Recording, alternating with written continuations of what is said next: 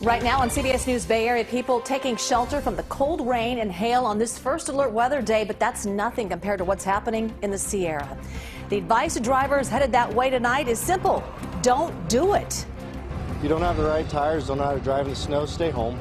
Don't come out here. You're going to end up in a ditch. More snow on its way to the Sierra, more rain on its way to the Bay Area. I'm tracking the details of our first alert weather day for Tuesday. And you may have seen this video, a big rig doing donuts in Oakland, and that wasn't just the beginning of what police there were dealing with over the weekend. This is CBS News Bay Area with Juliette Goodrich. Good evening. We've all been in the middle of it. Another round of wild weather across the Bay Area with intense rain, even some thunder and lightning. So this is what a lot of our communities look like today as we kicked off our work week Monday. Windshield wipers on in the midst of heavy downpours, and it wasn't just the rain. There you go. Our photographer got caught up in some hail while driving around in Walnut Creek this afternoon. And it was a similar scene across the Bay Area, including San Francisco, where the hail was pelting this deck. The weather did cause some problems. In Palo Alto, flooding shut down El Camino Real for several hours at the University Avenue underpass. All lanes reopened just about 90 minutes ago. And there is still snow on our mountaintops. Take a look at this photo of the Lick Observatory from Mount Hamilton. The mountain remained closed today because of the icy conditions.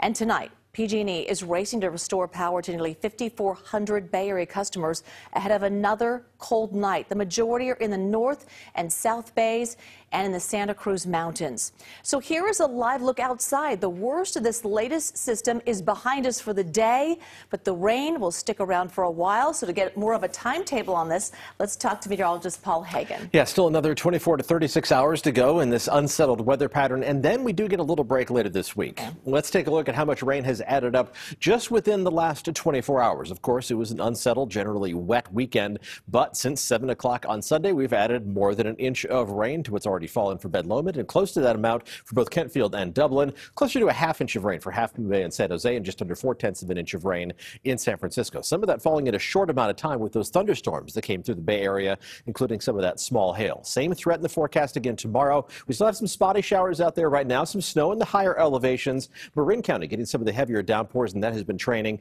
across the bay into portions of Contra Costa and Alameda counties. Some of the shower activity surviving a trip over the Diablo Range into eastern Contra Costa County. There are a few showers towards the southern end of the Santa Clara Valley and more snow falling in the Santa Clara Hills. We're going to see off and on showers as we head through the rest of this evening, but the rain is going to become more widespread and heavier as we head towards drive time tomorrow morning. It is virtually locked in that it's going to be a wet commute for you tomorrow.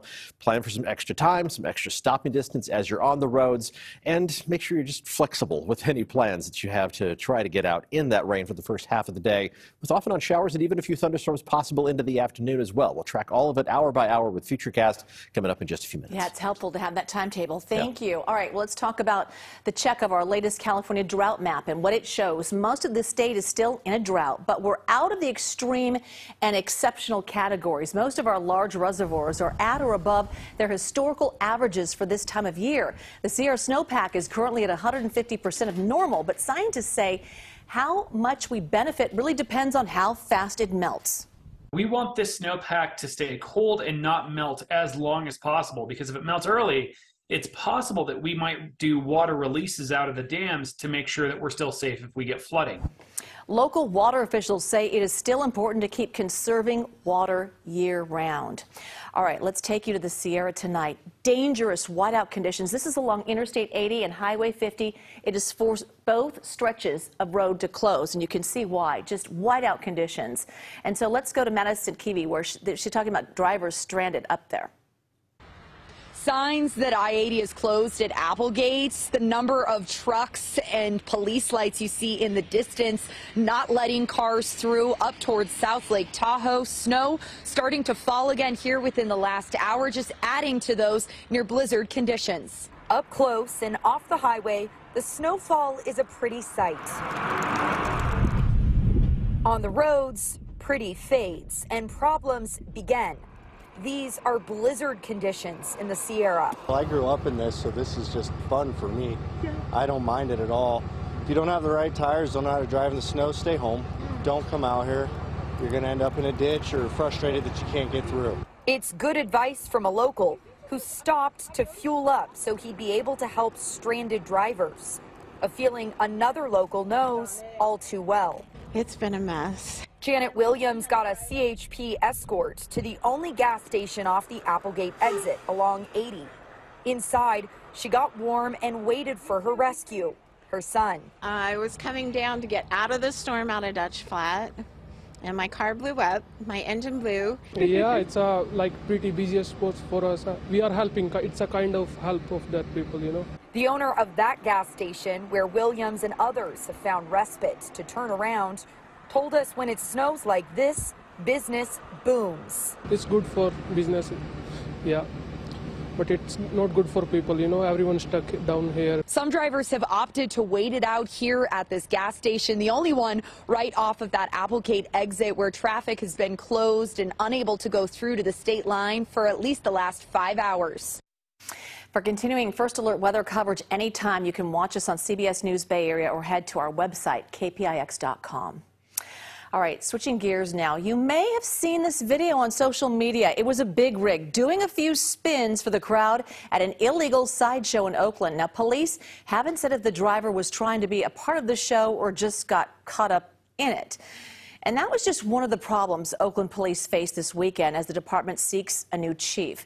There was a string of shootings, four of them fatal. Three of the victims were killed in separate incidents along International Boulevard Friday night. The fourth person was shot Sunday on Webster. Police say they will be increasing their presence on International. So nothing that we can say is a uh, something for the community to fear. Um, there, are, there seem, to, seem to be isolated incidents where, unfortunately, the, um, the conflicts, the disputes got out of hand where people have uh, lost their lives.